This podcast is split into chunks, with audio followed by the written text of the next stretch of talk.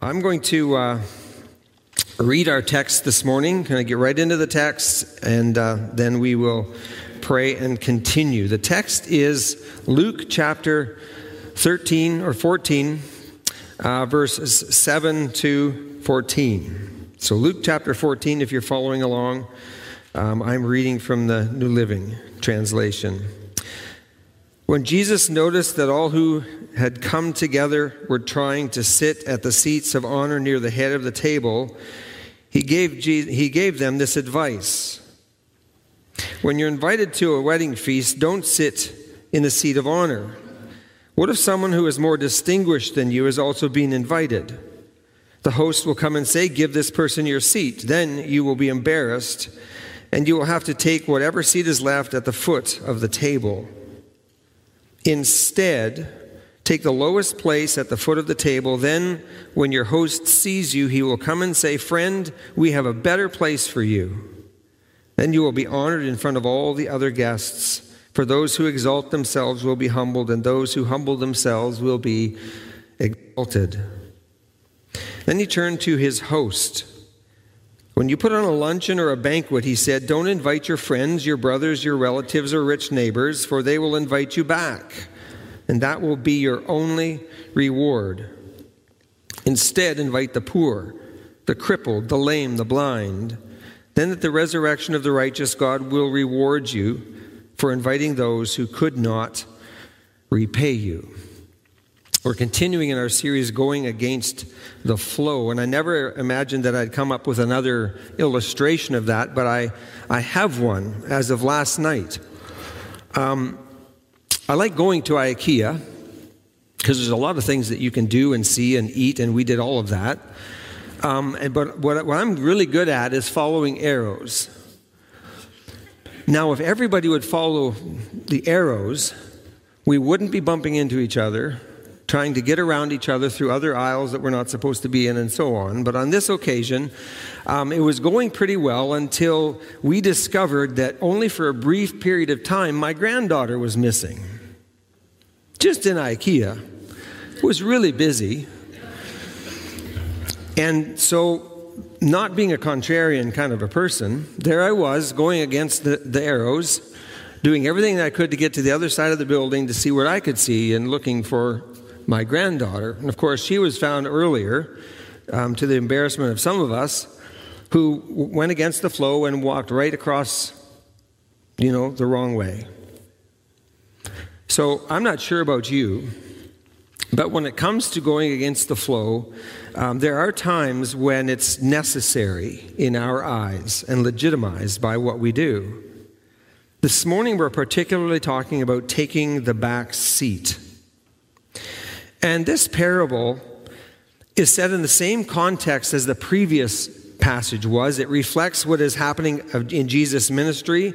And while the religious elite are having nothing to do with his talk about entrance into the kingdom of God, others, spiritual outsiders, if you would call them that, the poor, the sinners, Samaritans, and others, are responding to Jesus with faith and with repentance. So you've got this, this opposite piece in front of you that one wants nothing to do with Jesus, others that would feel not worthy are being embraced by Jesus.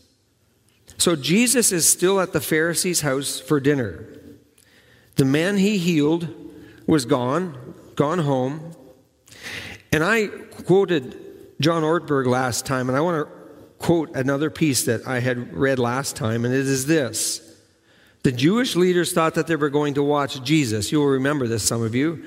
It turned out that Jesus was watching them. They thought they were going to judge Jesus. Turned out that Jesus was judging them. And this was really awkward. The host who convened the dinner thought, I hope whoever talks next picks a safer talk, topic. Jesus talked next, and he did not choose a safer topic. The theme this morning is this. Most of us like to be appreciated by kind and thoughtful people. We'll really take that from any people, actually. God wired us with this healthy human need to be acknowledged and appreciated. And some of us, it's just something that we crave of affirmation in a healthy way. On the other hand, problem arises when we, ha- when we have to be noticed, if we have to be recognized, if we have to be appreciated. That's when we fall into this trap of elevating ourselves to a place that we don't belong and that ultimately we end up deeply regretting. But we do need to go against the flow of entitlement and arrogance and pride and of this excessive need to be appreciated. The problem, in a nutshell, is our struggle with self importance. And you don't have to travel too far or walk too far to find people that are, uh, what's the old line, full of themselves. And they're very important people. Some of them never use signals on the highways um, because they don't have to, because they're very important people. And when we see them coming, we should just get out of the way. There was one of those in front of me this morning. I think I passed him. No, I did pass him. And I used my signal twice. Whew, that was close. The need is to take the back seat. In our story this morning, Jesus reveals two important elements that balance our need for appreciation with our tendency to overreach to actually get it, which puts us in an awkward place. Element number one is our motivation. I believe that when it comes to motivation, motivation matters. Always matters. So I asked some questions. Why do you do what you do? You could ask that in a general way about every day of your life. Why do you do what you do? What motivates you in particular to need or want to be noticed by other people? Is it because it will benefit you, it will make you look good, make you feel good, maybe all of the above? Maybe because it will be good for your reputation or your social status. In God's economy, the right or righteous kind of motivation always leads to blessing of one kind or another. Always. We might not recognize it at the time, we might see it in hindsight, but nonetheless, we are blessed when we do it God's way. Doing something to be seen or to receive something in return really robs you of any meaningful blessing because the actions that you're taking may, may basically diminishes the possibility of blessing in your life from God. Having no expectation of getting back is actually freeing and can be richly rewarding. Now, as much as it's easy for me to say that, then I read this from Jesus, from, from Luke chapter 6, verse 35. Jesus says this Love your enemies. Okay, there's a hard one. Do good to them that's stretching it even more. And then he says this lend to them without expecting to be repaid. So, as I'm typing the text into my document and rereading this piece, I confess to myself this is not always easy. After all, the book that I lent someone is my book. And when I lend a book to somebody, I write down who it was, when it was, and I have the list and I track people down and I want my book back. That's just a piece of me, an odd piece.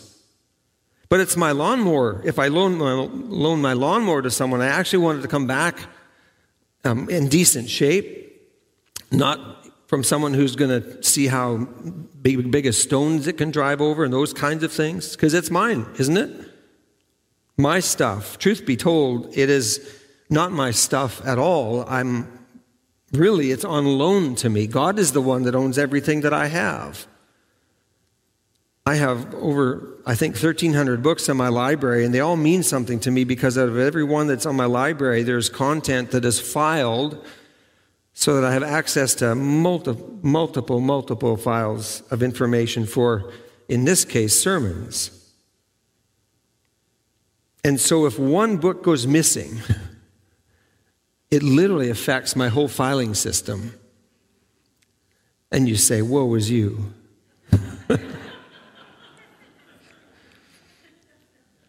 it's like getting to reality when it comes to stuff.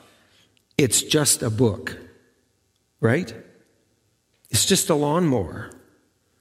If somebody breaks my lawnmower, I'll borrow someone else's. I don't take care of it. Love your enemies, do good to them, lend to them without expecting to be repaid. This kind of thinking will take you out of your comfort zone. It will make you uncomfortable. It will make you question why you do what you do. And that's always a good thing.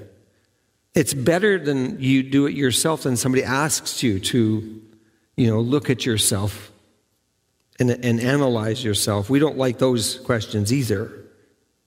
Our story today has self importance and poor motivation written all over it.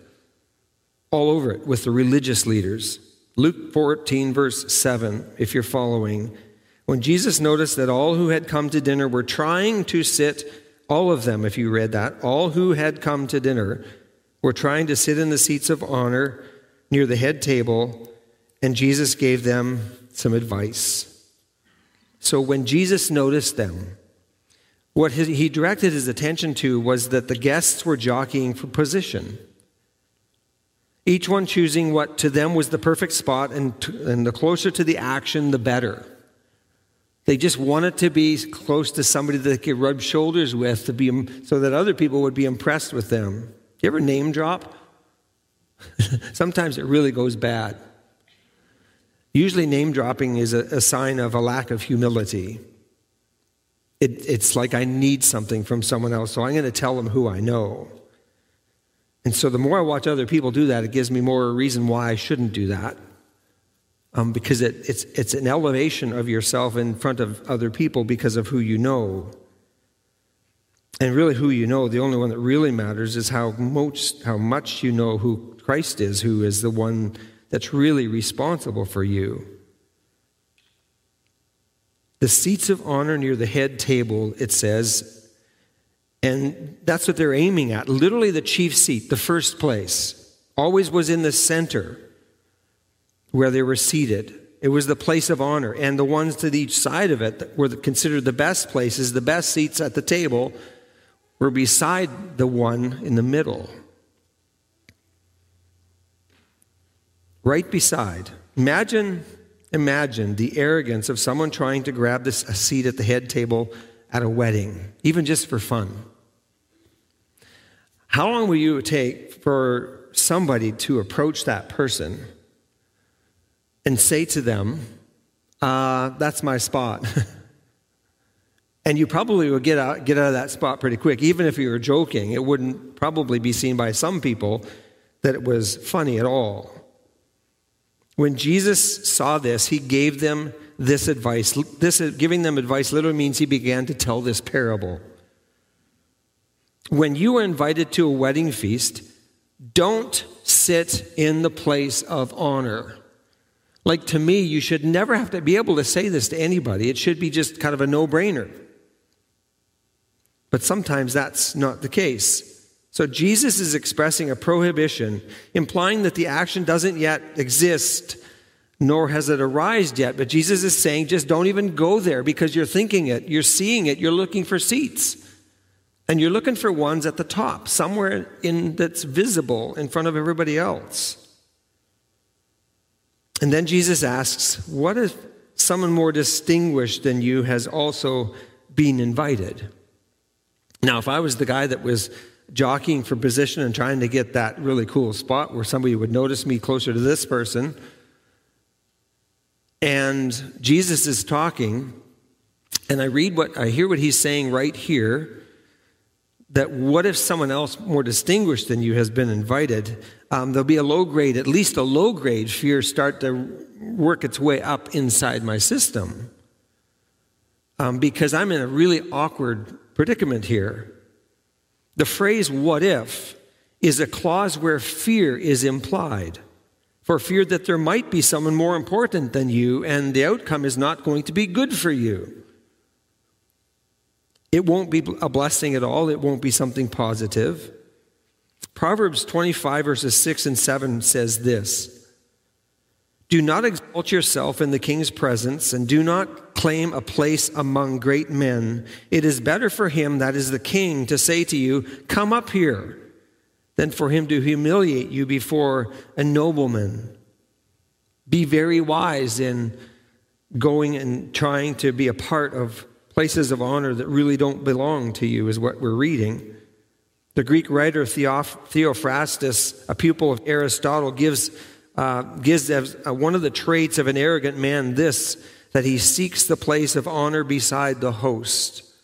Next time you're going to uh, even a wedding, or where there's a place where it's a bigger gathering, watch where people sit. Watch who they're looking for, because some of them have ulterior motives in why they want to sit where they sit and where they want to sit. For introverts, it's really easy. Um, find us in a corner somewhere.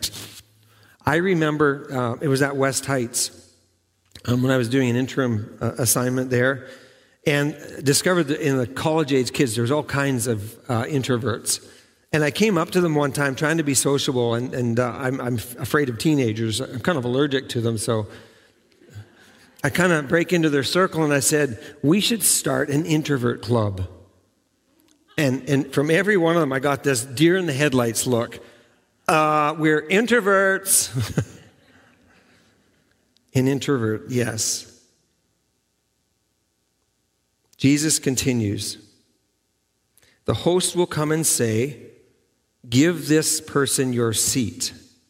And this refers to a specific action of the host to come to get you, to talk to you, to get you out of that place. And by this time, everybody is watching you.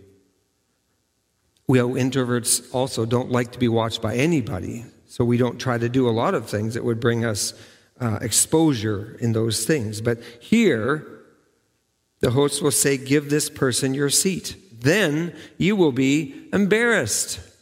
How many of you love being embarrassed? Maybe only the ones at home. I don't know. Nobody likes to be embarrassed, especially if it's um, something that we were part of creating ourselves.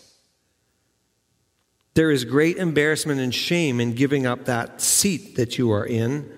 One source says that honor and shame were pivotal values of the ancient Mediterranean world. A family's honor in their community depended whom they would marry, what functions they could attend, where they could live, and with whom they could do business. Everything was about honor. And if you weren't seen as an honorable person, woe is you, because it directly affects your whole life. The public shame of moving from the first seat to the last in front of one's colleagues would be a humiliation worse than death. That's what one author says about their picture. I, uh, I've been embarrassed before, sometimes at my own, uh, own doing. A little while back, um, I was in a mall and I heard someone say, Hey, how are you? So I turned around to get the greeting, and I'm fine, how are you? And then I realized she's talking on a cell phone. I go to go now. Have you ever done that? Somebody talks out loud and you think it's about you, and it's like, oh, they're talking on the phone again. Public shame. And Jesus says in verse 9, you will have to take whatever seat is left at the foot at the foot of the table.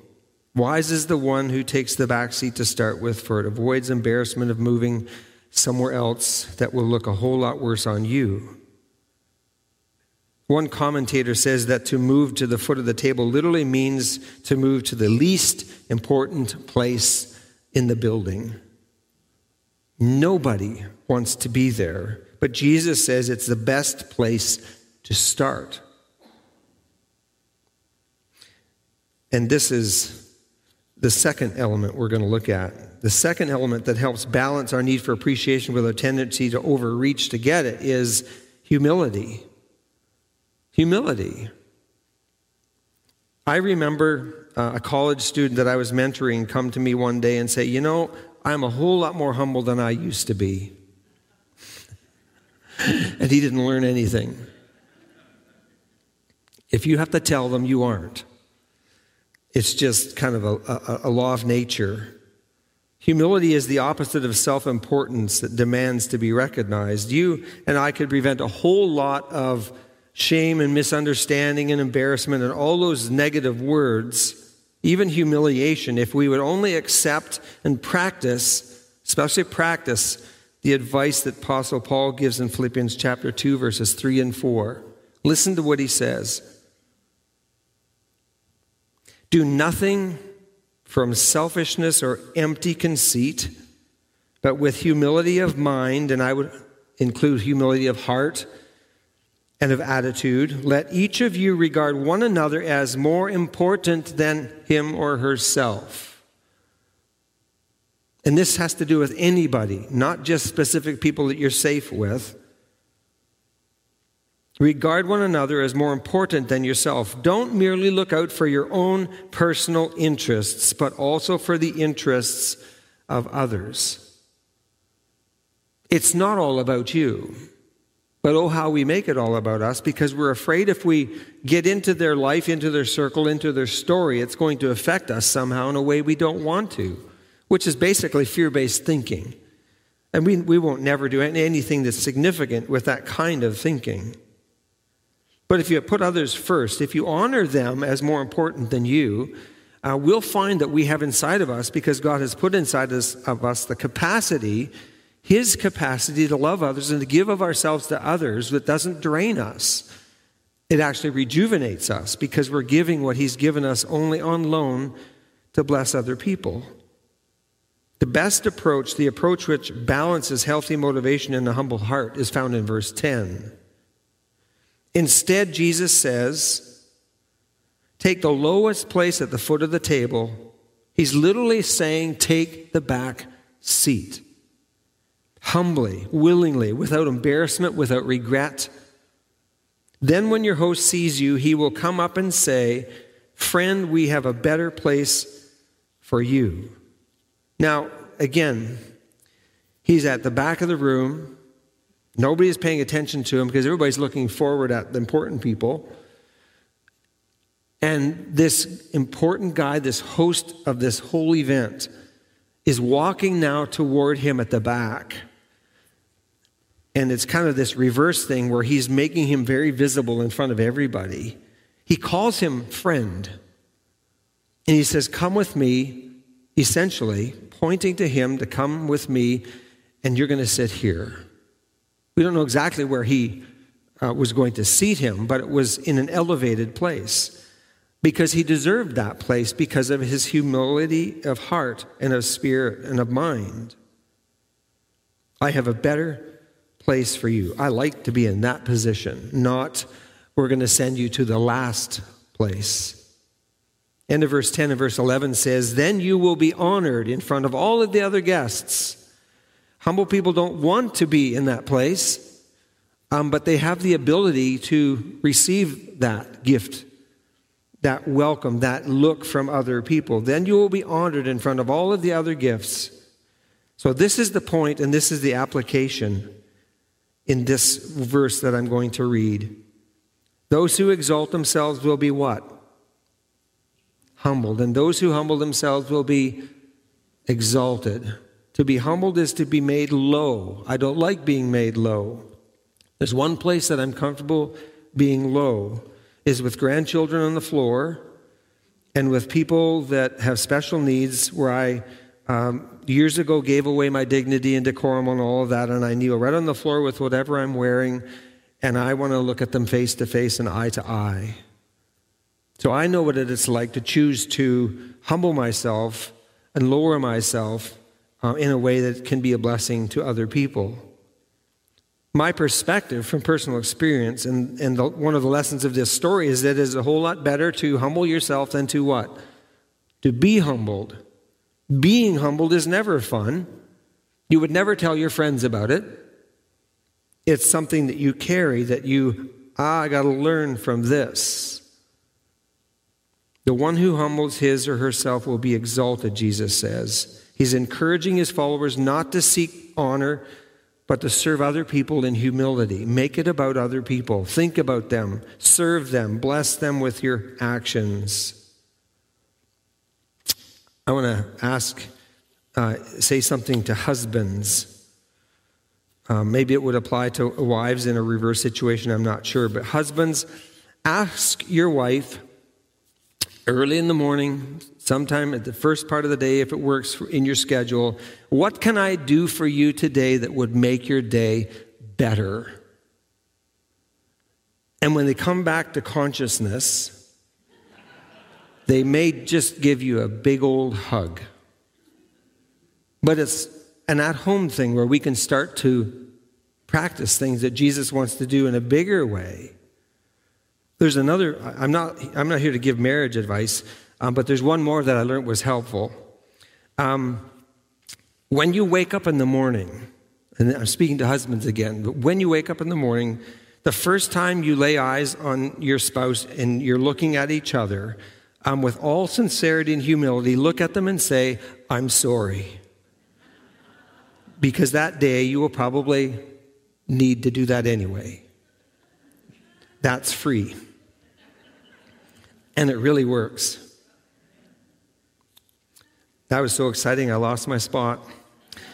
So Jesus is telling this prominent Pharisee by what he's just said go against the flow. So he's telling the Pharisee, doing things that he's absolutely wouldn't want to do. One author says clearly this is not to be taken as an absolute pro, uh, prohibition about inviting friends or relatives to a meal. Such language um, such language is common in Semitic discourse and used for emphasis. So when he says, don't invite your friends, brothers, relatives, neighbors, etc., um, he's saying it, that so that inviting one's friends and relatives, realizing that they cannot be classified as a spiritual thing. It's just hanging out with friends more than it's anything else.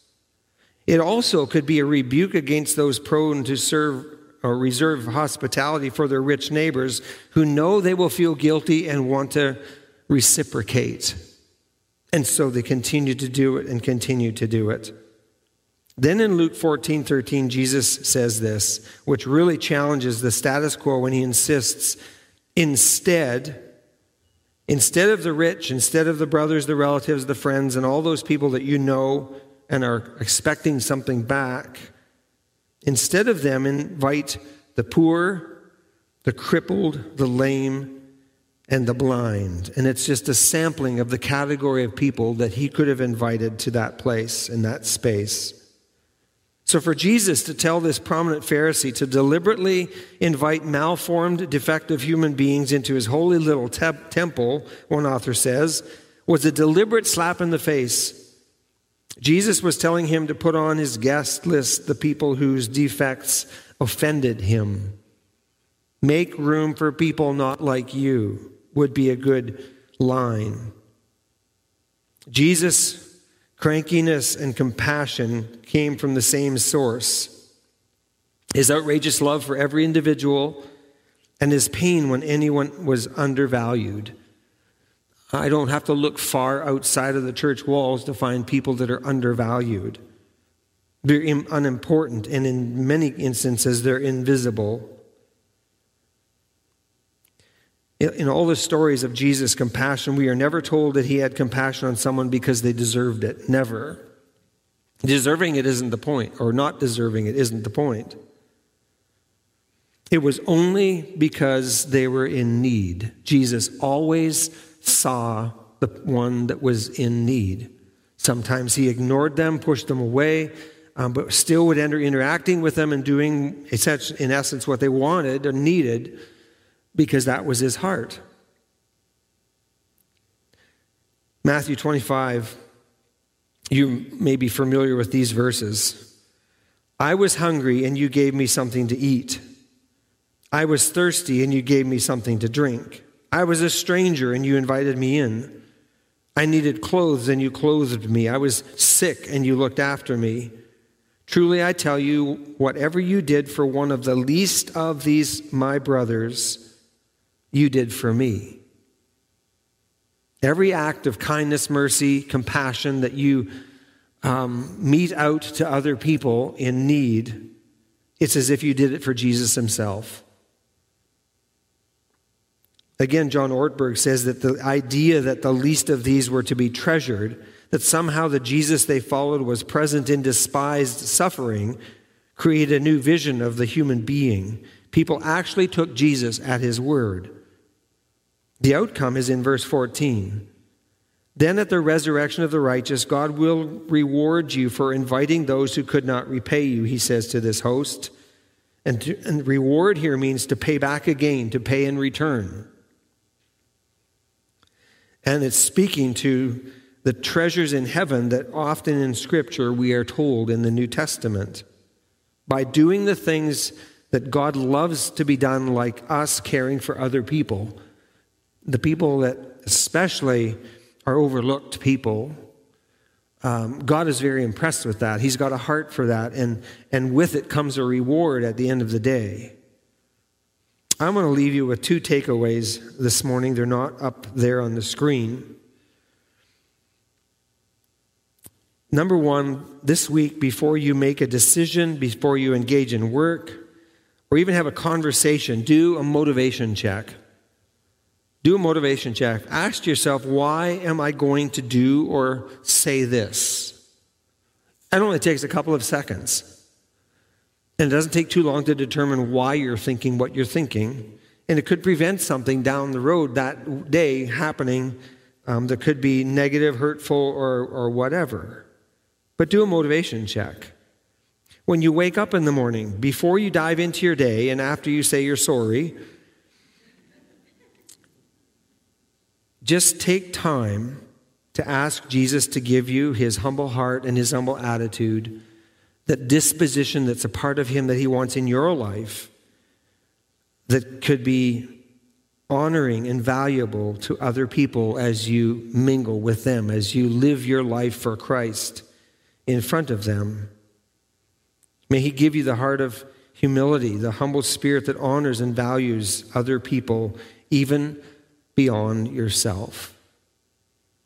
Jesus, thank you for being with us today. We needed you here this morning, Father. You have things to teach us that are way beyond my words, that only your Spirit can translate and help us to understand. Lord, would you give us a heart for people? Would you help us to see people in need, see through Jesus' eyes? Help us to realize, Lord, when we're getting too close to trying to be in, at the front of the line. Help us to take a back seat, God, in true humility, to do things, Lord, to get nothing back in return, but just to love people because you said to do that. And Father, may we have stories next week that would just be so encouraging to other people because of uh, the risk that we took in trying to do something different, something better, something healthier, something that could be a real blessing to other people because we served, because we listened, because we did, God, what you invited us to do. Thank you, Lord, for what you'll do. Um, bless us as we go, and may we be encouraged by your presence this week. I pray in Jesus' name. Amen. Coffee's on, mingle, enjoy one another's company. See somebody you don't know, don't turn away. Say, Hi, my name is. And hopefully it comes back. Bless you.